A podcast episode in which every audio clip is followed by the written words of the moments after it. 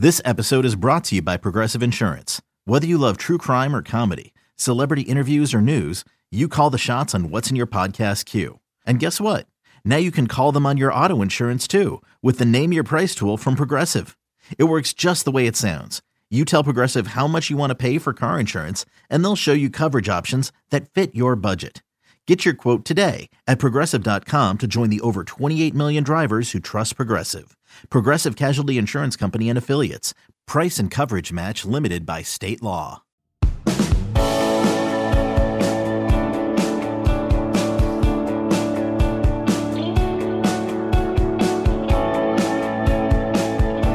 Our welcome at Late Kick is live. It is Tuesday night, August 24th, year of our Lord 2021. Had to mute the computer as we come on air. A lot of freak out in the control room. A few minutes late. One of the blessings of working on this medium is you can really just start whenever you want to. So if the gremlins, if the gerbils that are running on the wheels that control the generators that power our studio, if they're out to lunch, we can just start at 7:17, and you'll hang around as you've done. So thank you for that. We got a jam-packed show, even though we're starting a little bit late. And if you're listening to the podcast tomorrow, you don't even know what I'm talking about. We have an alliance. Yes, we have an alliance in this post-alliance world.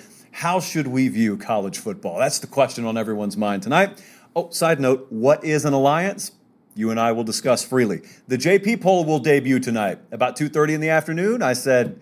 Jesse, you ready to make a poll? He said, What poll? JP poll. What's a JP poll? Well, it's kind of like the Alliance. Just wait and see. So the JP poll is debuting tonight. I'm also going to talk about what I can't wait for. And I was talking to a lot of you guys today about what you can't wait for. Now, a lot of you look forward to different things, different aspects of your life, different aspects of college football. I got some things that always come to my mind when I think college football Saturday in the fall. And so I'm going to share those, and you can feel free to just lose yourself and think right along with me. All that plus, there's a really good feature on 247sports.com right now about the sleeper players that came out of the transfer portal. And some of the names you've heard of, but I think a lot of the names you either haven't heard of or you forgot about. And a couple of them are probably going to impact and maybe even decide games in week one and week zero for that matter with one of them. So make sure you're paying attention. Hey, congratulations to us and congratulations to you for making me able to congratulate ourselves. We went over 60,000 subs on the YouTube channel today, which is notable because Colin, wasn't it March? It was March last year where we started the channel cold. And then they threw a pandemic at us and we didn't know if we were going to even get a football season. So 60,000 subs is phenomenal. Having said that, 71% of our, of our viewers still aren't subbed. So go ahead, click it. It's free. Keep the show free. It is free keyword free. Also, there were some things that were leaked yesterday on my Instagram and Twitter pages, channels, whatever you want to call those. And there are going to be some more things coming, maybe even tomorrow. I'm going to let you know what it is at the end of the show. You can tell me when you want me to release it. I'm so happy I can't stop smiling, which is a good Toby Keith and Sting song from back in the day, by the way. But you can let me know at Late Kick Josh. Uh, we got some stuff. We got a lot of stuffs that we have to release. I've been teasing it, feels like forever. It's time to release some stuff now. Uh, so, with that in mind, I'm going to dive into the show, and I want to tell you we were going to do some grand season previews tonight. But because the whole alliance showed up and crashed the party, I'm going to do our grand season previews a little bit differently this year anyway. But on the Late Kick Extra podcast, the Thursday morning pod, so 48 hours from now, I'm going to start the season previews there. They will continue on Late Kick Live Thursday night. So just make sure you're tuning in to all forms of the show. And make sure, by the way, you're subscribed as you do it. Okay, so that's a lot of housekeeping. But now it's time to dive into the show because we got a jam packed show. We got football this weekend, by the way, and we got an entire country playing football next weekend. But before we talk about these silly games on the field, I'd, how dare us? We have to talk about bureaucratic administrative odds and ends. The alliance era has begun. Yes, the alliance era is upon us. The ACC, the Pac 12, the Big Ten, today they decided to tell you that they have essentially locked arms in very much a Red Rover fashion. And all of a sudden, here we are. We are now in a post alliance world, flawlessly executed from a marketing perspective. A lot of people are banging on this thing, but it was flawlessly, it was flawlessly executed from at least a marketing perspective. Think about this you had the rumors, you always want the rumors to build a little sizzle out there. Then you had the sources, and then you had the actual reports. Then you had a firm date, and then You had a catchy name attached to it. It's the Alliance, after all. And you owned an entire news cycle, which was the aim to essentially tell people we're mad at the SEC and we're not going to take it lying down. And so now we have an alliance. And that's all well and good. But the problem with forming an alliance is eventually, as you're bragging about it, some little kid's going to walk up and tug on your shoulder and say, Hey, buddy, um, what is an alliance? Well, what is an alliance? And then you have to look around and you have to almost in disgust look back at that kid and go all Potter Stewart on him, who was a Supreme Court justice back in the 60s, who had to define what pornography was in front of a lot of people. And he, much the same way I would do, said, I don't owe you people a definition for what pornography is. You're not drawing me down that rabbit hole, even in the 60s.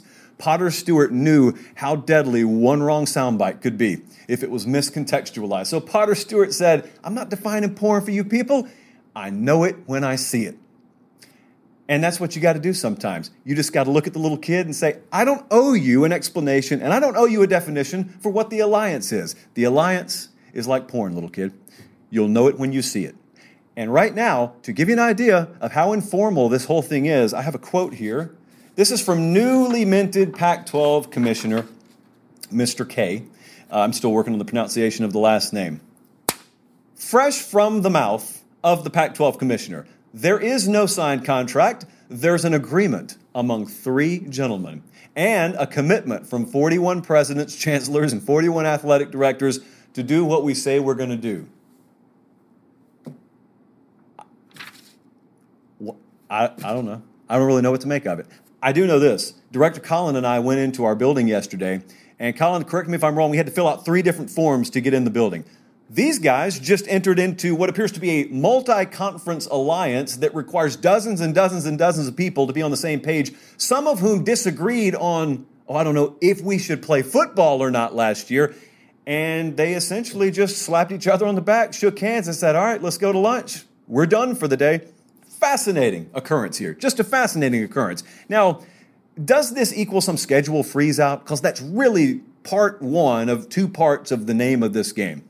We have to figure out how to schedule in such a manner if we are the Pac 12 or we are the Big Ten or we are the ACC that we build enough inventory on the shelves to make us an attractive enough product to where when it comes time to renegotiate TV deals, yada, yada, yada. You know that song and dance. I don't even try and pretend like I know all that world because I don't. But the other part, being the eternal optimist that I am, that I'm kind of here for, is anything that kicks the can down on the road on this playoff expansion, you know you've got my full endorsement on.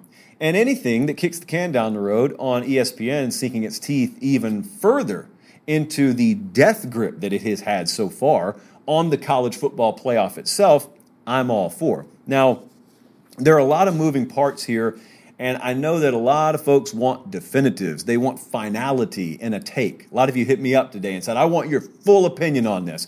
I'm giving you my full opinion. My opinion is I don't think anyone knows how this ends, up to and including the decision makers. And in some cases, these folks don't even know what the next chapter is going to bring. College football, here's what I do know. I'll give you one definitive opinion here.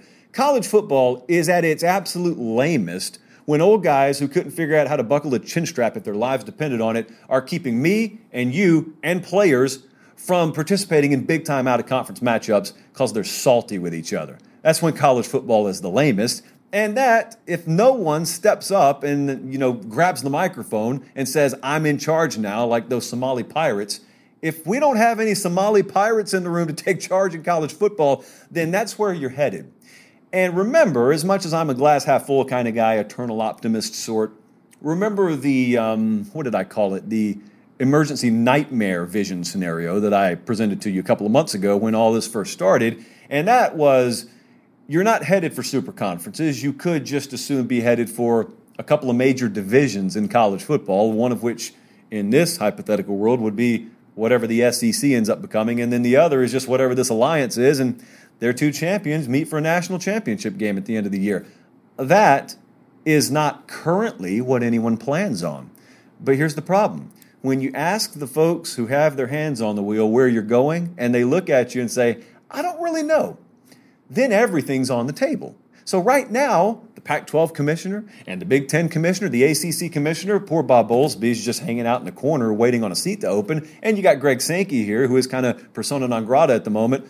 They don't know where this is going. I can tell you what Greg Sankey did. Greg Sankey understands I can't see around the corner, but maybe I'm a few feet off the ground higher than my colleagues, so maybe I got a little bit of leverage first off and maybe a little bit of better perspective. They're just trying to best position themselves. Don't listen for a second to this garbage about mutually shared academic values. These people are the same crew. I was reading Dan Wetzel earlier, he was dead on the money.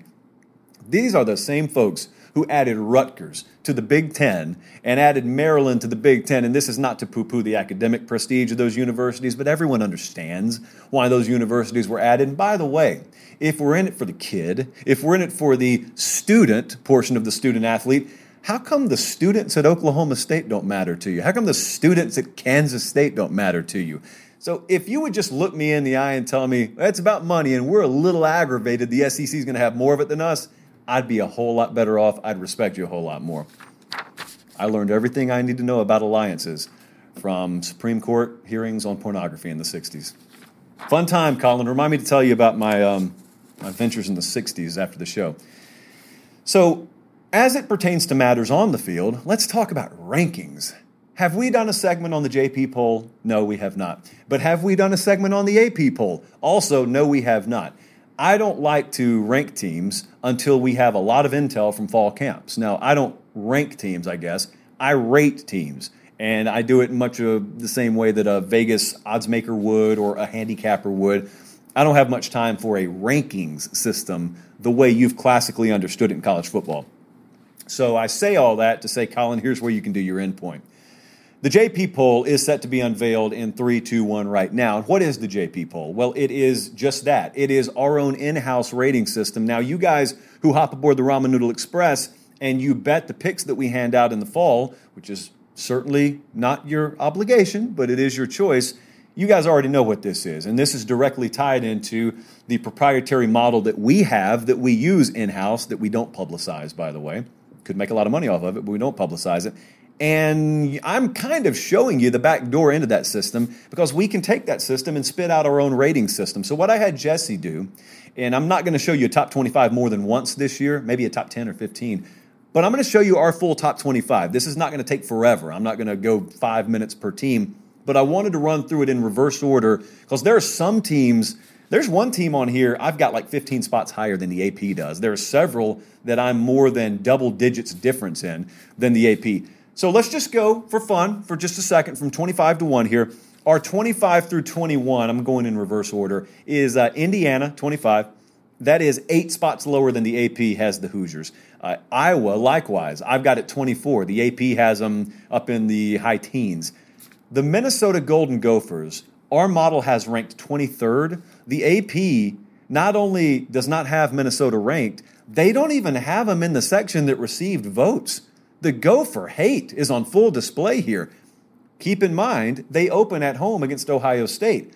We expect that game to just flat out be more competitive, I guess, than our friends in the AP, but that's fine. The Texas Longhorns are at 22. How about USC? Uh, both Texas and USC, our model is a little bit lower on than the AP by five or six spots, let's say. Now we get into the top 20. The Washington Huskies I have all the way down. I say all the way down at 20. That's relative again to the AP. Now, here's where it starts getting a little saucy to me. TCU, we have at 19. I think the AP has them outside the top 25 entirely. So, this is another team, just like Minnesota, that our model has ranked that the AP does not have ranked at all. Cincinnati, we are full 10 spots lower on than the AP is. Utah at 17, I'm seven spots higher on than the AP. Miami, we're kind of thinking along the same lines. We got the Hurricanes at 16. I think the AP has them at 14. Now we get into the top 15. Let's keep it in the Sunshine State, though. We got the Florida Gators at number 15, which is, I think, a couple of spots off in the lower category from what the AP had. This is probably one I'll get a little pushback on, I can assure you. I'm not trying to get headlines by putting Ole Miss at number 14. This is what our model spits out. That's what I'm showing you. So Ole Miss, I've got at number 14. I want to say the AP has them at about 24th or maybe even unranked. I think the AP has them unranked. So that's three teams so far that I got ranked, including one now in the top 15 that the AP has no time for. I care about you guys at Ole Miss more than the Associated Press writers of America do. Could they find Oxford on a map? I can. Let's go to number 13. That's where Notre Dame is. We do not have the Fighting Irish inside the top 10, unlike the AP.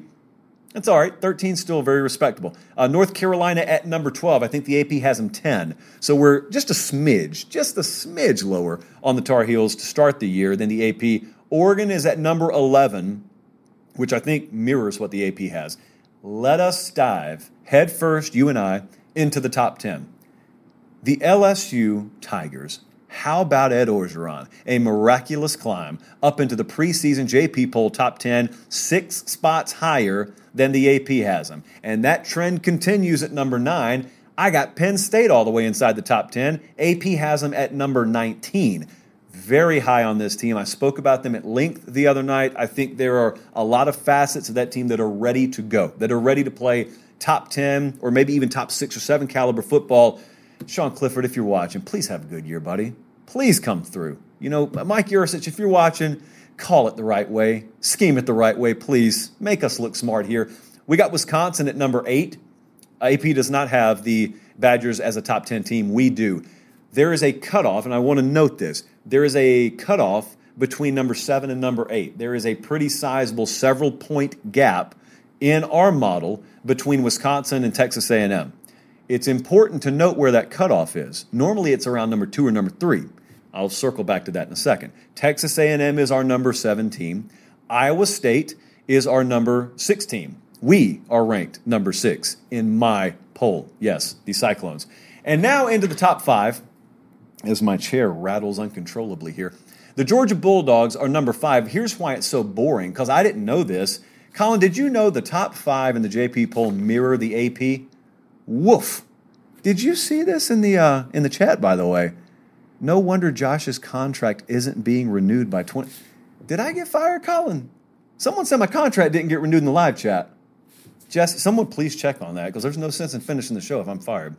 So anyway, Georgia's number five, Ohio State four, as you see, Clemson three, Oklahoma two, Alabama one. Now, what I wanted to come back and talk to you about for just a second, if I'm still employed here, of course, is normally there is a sizable difference. There is a, a very defined tier one, and there is a tier one here, but normally it's about two or three teams deep, and then there's a drop off, and then there's another tier two that's about four or five teams, and then there's a third drop off. That's just kind of the way college football has been tiering itself as of late.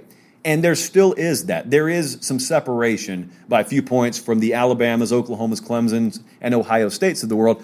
There are a few points drop off, I think two or three for us there which is pretty sizable for a reference point.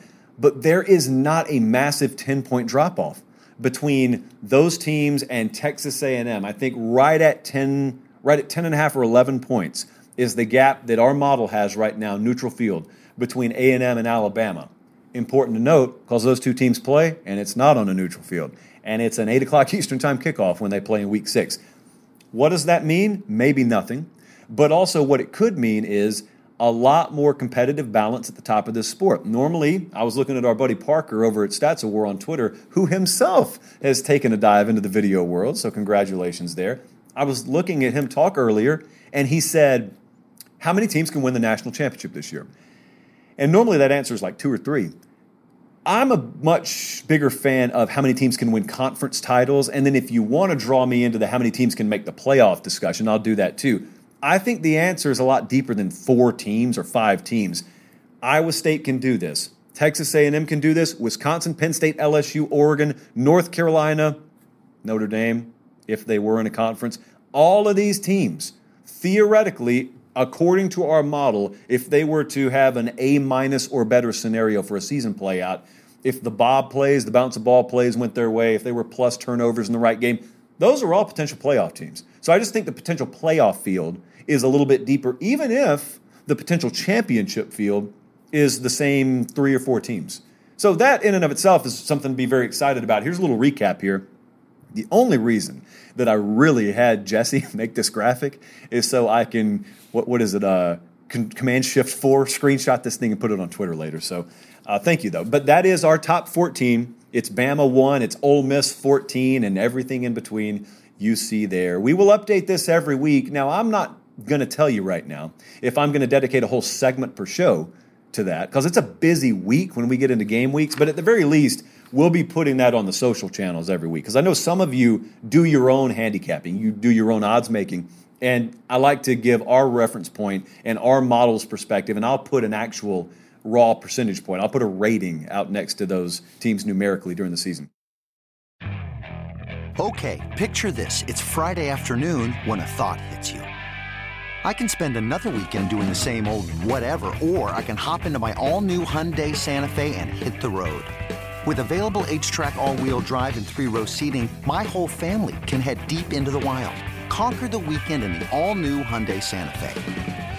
Visit HyundaiUSA.com or call 562 for more details. Hyundai, there's joy in every journey. When you need mealtime inspiration, it's worth shopping Kroger, where you'll find over 30,000 mouthwatering choices that excite your inner foodie. And no matter what tasty choice you make, you'll enjoy our everyday low prices, plus extra ways to save, like digital coupons worth over $600 each week. You can also save up to $1 off per gallon at the pump with fuel points. More savings and more inspiring flavors make shopping Kroger worth it every time. Kroger, fresh for everyone. Fuel restrictions apply. All right, uh, there is there is a topic that I wanted to come back to that was red hot on this show about three months ago. The transfer portal was something everyone was talking about. I could not believe it. That was when NIL and the transfer portal were both being talked about. And you guys didn't care about NIL, so we stopped doing NIL videos. But you could not get enough transfer portal. And so we kept doing portal videos. Well, obviously, the time has come and gone for kids to enter the transfer portal and be eligible this season. So we hadn't done many transfer portal videos. But now that some of you have come back because you chose, which is your God given right, to acknowledge or even celebrate an off season, now you're back.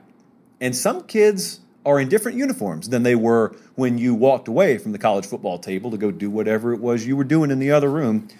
But now you're back, and I need to tell you, and there's some names here that we haven't discussed at all there are, were some big transfer portal moves, and these are not depth providers. These are names that are going to impact games this fall. If you're in fantasy, if you're betting on this stuff, if you just want to be informed as a viewer, these are some names you need to know. A couple of them are high profile, several more of them are what you would label sleepers. So let's start with Ty Chandler, who is an official adopted member of Pate State University, which is going to be a lot of fun to talk about later this week. I hope I've been clear enough there. My feelings on Ty Chandler are well known. We only adopt a few players a year. He is one of them, so he is one of ours. He is one of us. We will be openly rooting for Ty Chandler. I'm not going to waste a whole lot of time rehashing what I've already said about him. I think he's a perfect fit for the offense. It's the perfect time for him to be in this offense. And I've gotten some pushback on the Ty Chandler hype, I guess, for lack of a better term, that we've contributed to on this show. I'm excited for Ty Chandler at North Carolina. Number one, because they're a contender over there. Number two, because he's walking into a very advantageous situation, losing a couple of thousand yard rushers. But number three, the pushback I've gotten on Chandler is folks who watched him at Tennessee and said, mm, I don't know, he just never put it all together. You know, he was never a complete running back. Hey, let me remind you of something. That was a Jim Chaney, Jeremy Pruitt led offense up there. So you're going to have to forgive me if I still have some hope for a very talented guy all of a sudden going from that nightmare, relatively speaking, to Phil Longo's offense, where they speak fluent offense in Chapel Hill. They it was it was alphabet soup in Knoxville. Colin, you'll back me up on that. Yes, he will. So Ty Chandler goes from Tennessee to North Carolina. That's one of the most important players in the ACC this year. But maybe you heard about that name. Maybe you've also heard about this next name, Jameson Williams. Let me give you a little cheat sheet. If you don't watch Alabama football on the regular, when Nick Saban has a nickname for you before you've played a down for him, you're going to heavily factor into the upcoming season. So far, I've heard him do it about Jameson Williams, street name Jamo now, and Kool Aid, Ga'Quincy McKinstry. Now, you can have a nickname. Whether Saban will use it or not usually dictates how happy he is with you. So, Jameson Williams already in nickname territory, and he hadn't played it down yet as we talked about the other night, when Jameson Williams came over and Henry To'oTo'o came over, we actually had folks in the inbox. I had folks up to and including my friends who have access to the number of the eye, Josh, saying, oh, great, Henry To'oTo'o is going to go ride the bench there. Oh, great, Jameson Williams wasn't even going to factor in heavily for Ohio State like he's going to factor in for Alabama. Starter, starter. Nickname for one of them, actually. So we're good there. Jameson Williams can fly. They wanted speed. That's what they were looking for at Bama. I mean, all these receivers who have come through there, they didn't have to be 6'3, 6'4 Julio Jones freaks of nature because they can fly. You can't nail them to the wall. They're like that little square of jello. And they they still have that, but a lot of the guys they brought in are young now, and they wanted to maybe supplement some of this incredible talent that they've lost. Jameson Williams fits that, and he's already been a mainstay running with the one, so he's going to be a day one starter for them. But also, John Metchie, who is a very, very good receiver for Alabama and a good safety if you really want him to be. Metchie would have played safety a decade ago for Alabama. I mean, if you don't believe me, ask Florida. Have they peeled that kid off the field yet that he decapitated? That was an incredible hit. One of the best hits I saw last year was from a wide receiver at Alabama who still plays there. But Metchie's had some injury concerns of his own, and that's what's made Jameson Williams' emergence in fall camp even more important for them. So you've got Metchie having injury concerns in the back, you know, the very periphery of the conversation. And then a lot of the guys they're going to count on are young and may not be ready week one, week two, like they will week nine, week 10. We're still buying JoJo Earle stock. We're still buying Agiye Hall stock. I'll even take some Ja'Corey Brooks stock. I'm just saying I don't know if I'm taking that stock in week one. Earle, maybe. The others, I don't know. Here's a name that I don't think we've spoken about, maybe once on the entire show, the entire summer. But it's a name you need to know because you don't even have to wait until next Saturday for this guy's skill to be on display. And if you tell me you watched him play at Montana, I'm going to call you a liar. I don't think you did. Samori Toure is a wide receiver. You hadn't seen him play in a couple of years, even if you do watch Grizzly football, because they didn't play last year. So the last time you saw him, 6'3, 190 pounds, all FCS wide receiver, was 2019. And then they had their season canceled and they moved it to the spring. But by the time they started, they looked around and he was nowhere to be found because he was in camp with Nebraska. Blew up in the spring. This is a guy who has played very, very high level football, but he's played it off the national radar. Well, now he's coming to Nebraska. Mind you, they play week zero. They got a game this Saturday against Illinois. There's a disproportionate amount of attention on that game. And unfortunately, there will be a disproportionate amount of money on that game, even though my advice to you has been and always will be if you wouldn't bet on it in week 10, don't be betting on it in week zero. I might as well have whispered that because a lot of you did not hear that. This is a big time receiver. What you need to know about Nebraska's offense is the last two years, one of which was with Wan'Dale Morris, who just transferred out, their leading receiver was in the slot. That's where they're putting him. Now, he's 6'3. Most of the time, you're used to a 5'10 guy in the slot but he's perfectly at home there. He is very, very adept. I mean, this is a guy who's very versatile, and I think that by about quarter three of this week zero game, he'll probably have six or seven catches, and he'll be wowing folks, and then all of a sudden people will say, hey, quickly, quickly, I got a deadline to meet tonight. Find out where this kid came from. And then the editor's going to say, you should have watched Late Kick, which is exactly what they should say. 6'3, 190, just a really, really good receiver. Moving on and staying at the receiver position, another name that you need to know, and another name that may have gotten lost in all the shuffle of Jameson Williams leaving Ohio State for Alabama. Mookie Cooper also left Ohio State, but he didn't go to Bama. He went to Missouri, and that's where he's from, St. Louis, Missouri. This was a home state guy. He was a very, very highly rated four star wide receiver wanted to see if he could cut it at Ohio State. It was too deep there. There is no shame in that. And he's a very, very good player. He can fly too, just like Jameson Williams. The amount of speed that Ohio State willingly let transfer out of the wide receiver room could anchor several legs of Olympic relay races. Insane depth. They still have, even with these two guys gone at wide receiver. But Mookie Cooper went back home and he's going to play for Missouri. Now, a couple of things to note here. He's been banged up and he's questionable uh, as of last check. He's questionable for I think their opener, but he'll be back. He's got a foot injury, I want to say, a lower extremity injury. He'll be back. When he is, he's going to be a very very dynamic presence for them. And you never know how to quantify this stuff. Like I am someone who probably is a little bit higher on Missouri this year than let's say the general college football public. But it's easy to say that in the abstract. How do you nail it down? Who are they going to beat that the public doesn't expect them to beat? Well, I don't know because uh, that's not the way that I actually define someone's season. But if they do pull that off, or if they're beating teams they're supposed to beat in a more impressive manner early in the year, then this guy could be one of the reasons why. Because if you were to ask an odds maker, this is sometimes where I differ from Vegas. If you were to ask an odds maker, oh, Missouri got Mookie Cooper, man. Uh, so now what are they worth? They'd tell you he's worth a quarter of a point. I mean, they wouldn't even dent a line. They wouldn't even they wouldn't think about moving a line, whether he's going to play or not going to play but yet he's the kind of guy who could go off for three touchdowns in a game. So, what kind of impact did he have on the game? What otherwise would Missouri have done without those three touchdowns? Would they have replaced them with three other touchdowns? You never know how that plays out. I get why it works that way, but you never know what he's worth in one game. So, Mookie Cooper is one to watch at Missouri. And then this is one that's probably the most crazy if you were to talk to your, let's say, your dad or your grandpa, and you were to tell them, in 1985 or 95 or even as recently as 2005 what was going to be happening in college football circa 2021. Dare Rosenthal was the left tackle at LSU. In fact, I would venture to think if you went into your closest preview magazine and you opened it, you'd probably see Dare Rosenthal's name lift. I can't remember when this happened. He's probably listed as LSU starting left tackle in some preview magazines.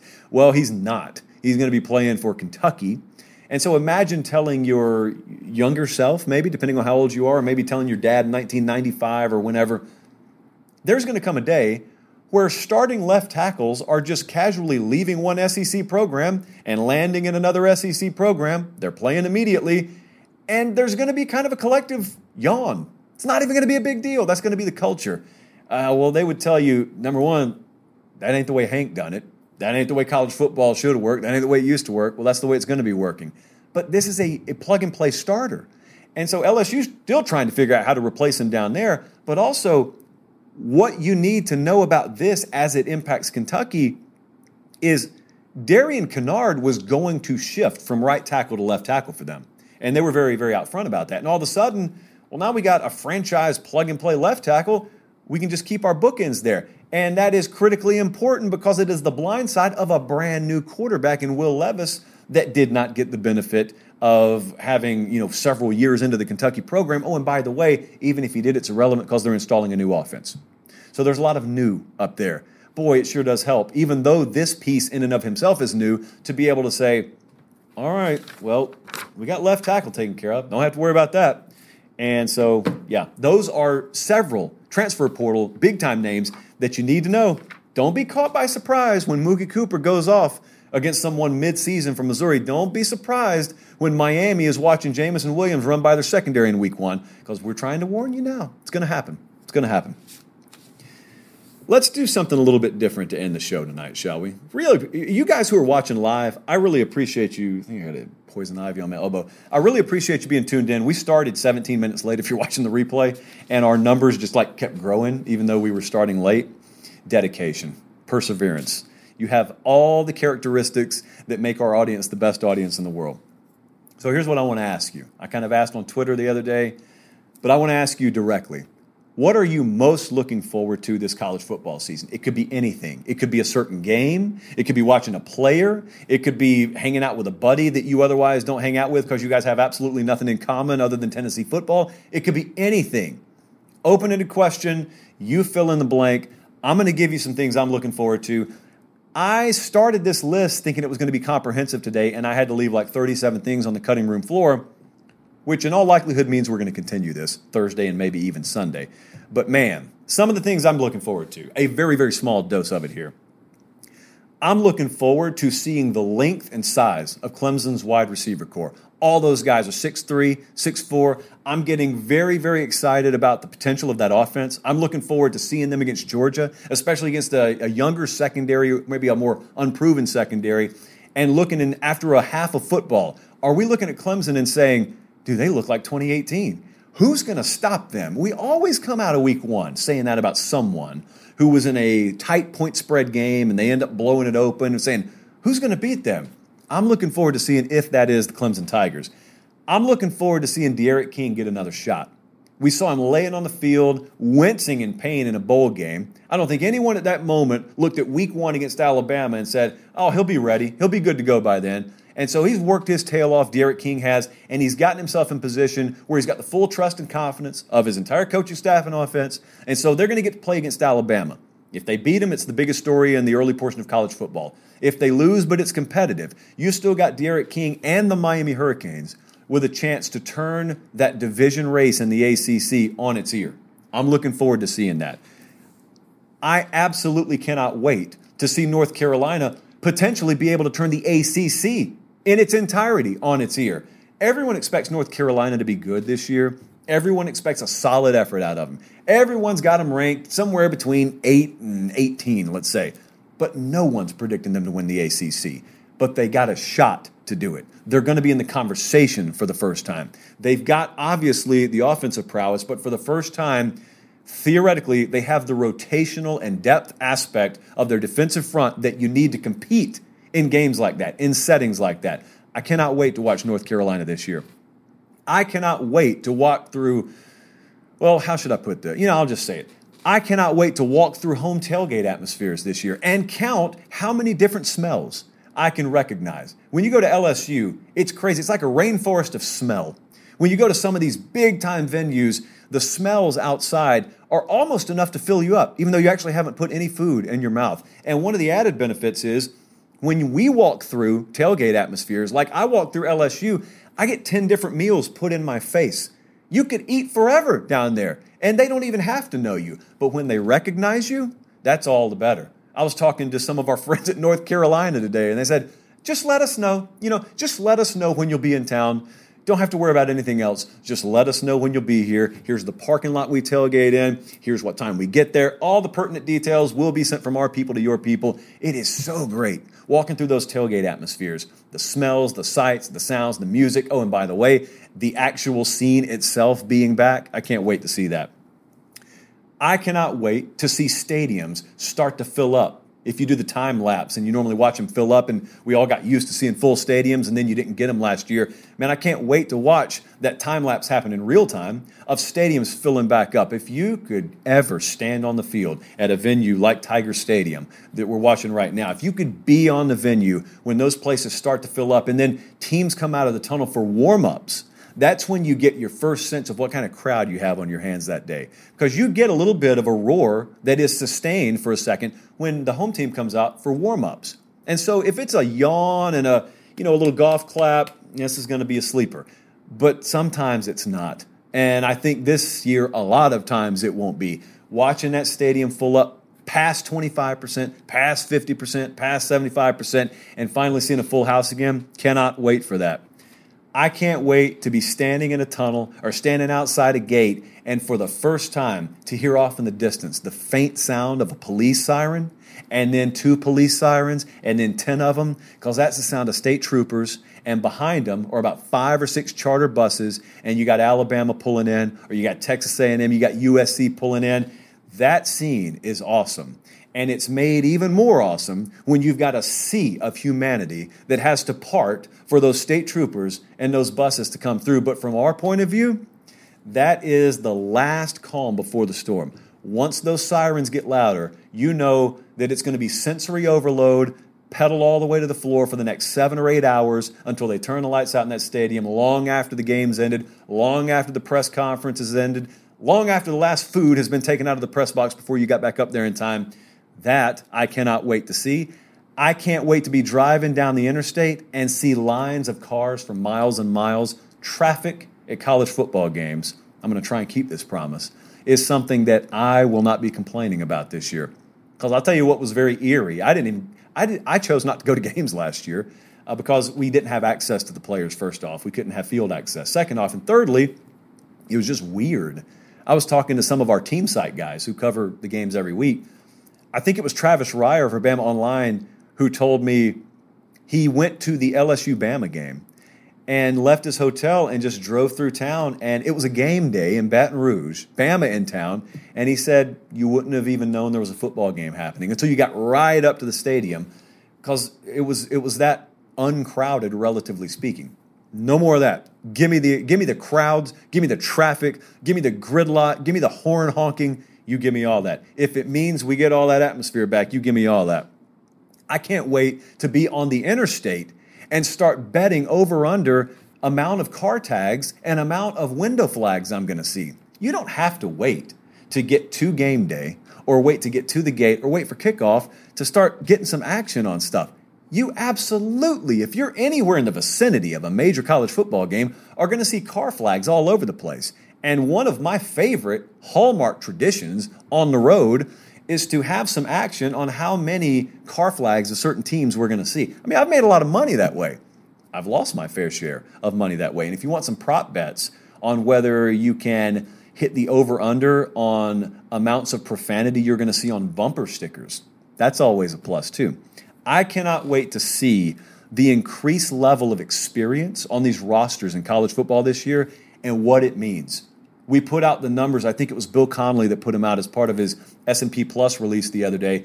Whatever the average returning experience number is for a college football team at this level, it's around 64%. He put out the conference averages, and all of them are way, way above 64. The closest one was 68. Some of them are in the 70s and 80s. Some of them have their entire teams virtually returning. What does that mean? I got my theory. I think it means lower scoring games. I think it means a higher level of football being played. I just think it means lower margin for error for the top rated teams. But it could mean anything. It could mean that it's a net benefit to no one and the cream rises just as it always has. But nonetheless, I can't wait to see how that plays out. I can't wait for week one to where we see what kind of insane upset gets thrown out. I mean, I remember, you know, last year it wasn't a huge upset, but watching Louisiana just go into Ames, Iowa and handle Iowa State the eventual Fiesta Bowl champion, Iowa State. But there have been some much crazier upsets than that. You know, the App State over Michigans of the world. Is that coming? You got a lot of experience. So you got a lot of staffs out there who have been able to tinker with this and specialize game plan that. How many, or if we even have one, where is that huge upset coming? I've never met someone that possesses the skill to find me that upset. I've met a lot of folks who lose their you know what, just like they do in March Madness, trying to find where that 16 or 15 over a one or two is. But no one's got any skill in actually finding me the upset. I'll put it out there now, actually. You guys want to tell me where the biggest upset in America is coming week one? If you tell me accurately, I may have a little something for you, which we will be talking about more later this week. Those are just a few things I'm looking forward to this year. Those are a few things I can't wait to see. I can tell you I have a whole list in front of me that I have not even close to enough time to get to. So I'm going to be continuing this because there are several more things. But I want to get your opinions too. You'll probably have better ones than I do. What can you not wait for this college football season? Um, so that's a wrap for the show. But now I got to talk to you about something before we go off. Someone asked me as I was recording the Late Kick Extra podcast today, available every Tuesday and Thursday morning, exclusively in the podcast feed. You get the replay of this show but you do not get the extra podcast unless you're on the podcast feed. So find it wherever you get your podcasts. Someone asked me, though, it's, it's all mailbag on Tuesday and Thursday. Someone submitted a question and said, What is all this nonsense you keep talking about? That's my word, not theirs. They were a lot nicer than that. But what is all this nonsense? I've been teasing forward to this thing coming and that thing coming, and we're going to have all this stuff happening. Well, what is it? And where is it? The season's about to start. Where is it? Great point. I embellished a little bit. Great point. Uh, well, so I'll give you one. Uh, this is one of several. The Pate State mascot is ready. The logos are ready. As of this afternoon, they are ready. I'm very happy with them. We crowdsourced this, as you know. I took ideas from you, and I had my own ideas, but you guys trumped my ideas with your ideas. And so I took your ideas, the best of them, and I sent them to one of our own logo folks. Because as you know, I have an army of you guys that help me out with all sorts of things, including research, but also including graphics, animation, logo design. Who knows? Down the road, maybe merchandise. Imagine a world where we can sell our own t shirts. So, anyway, it's done. And I may very well just drop it tomorrow morning on you. Make sure you're following on Twitter and Instagram at Late Kick Josh. But we're not just making some random logo and stopping. Now, I'm not saying I'm opening an actual university, but there are a lot of fun things that we're going to do with this. Also, this Sunday and every Sunday after that for the rest of the season, I will be telling you which city we're going to be in the following weekend. I'll be on the road every weekend, either by car or by plane. I'll be on the road every weekend. And we'll be somewhere, but I'm not letting you know till Sunday. Week one, probably pretty easy to figure out. But after that, I'm going to throw you some curveballs and we will let you know. And we're calling that entire thing the Late Kick Renaissance Tour because, as I just read you, in a lot of instances, going to be very much a renaissance year in college football. So why not theme it? Those are two little tidbits. Uh, there are some giant announcements coming on this show, too. So just hang tight. It's all, what, Colin, in the next week or two? I mean, it's got to be, right? So thank you so much because all of this stuff made possible by you, our numbers made possible by you. We get attention from management around here because of those numbers that are you. So thank you so much. The last thing I ask is to do basically what you're already doing continue to share this show all over the place and continue to tell everyone you know about it. And those of you who are bolder than the rest, steal five phones from your friends and neighbors and aunts and uncles, subscribe, five star reviews. You know the drill. I don't think legally I'm allowed to instruct you how to do that. But thank you so much. So thank you for hanging around too for the late start tonight. For Director Colin, for our entire crew in Connecticut who finally got things figured out, an engineer I am not, a mere host who talks for a living I am. I'm Josh Pate. Have yourselves a great rest of your evening. God bless.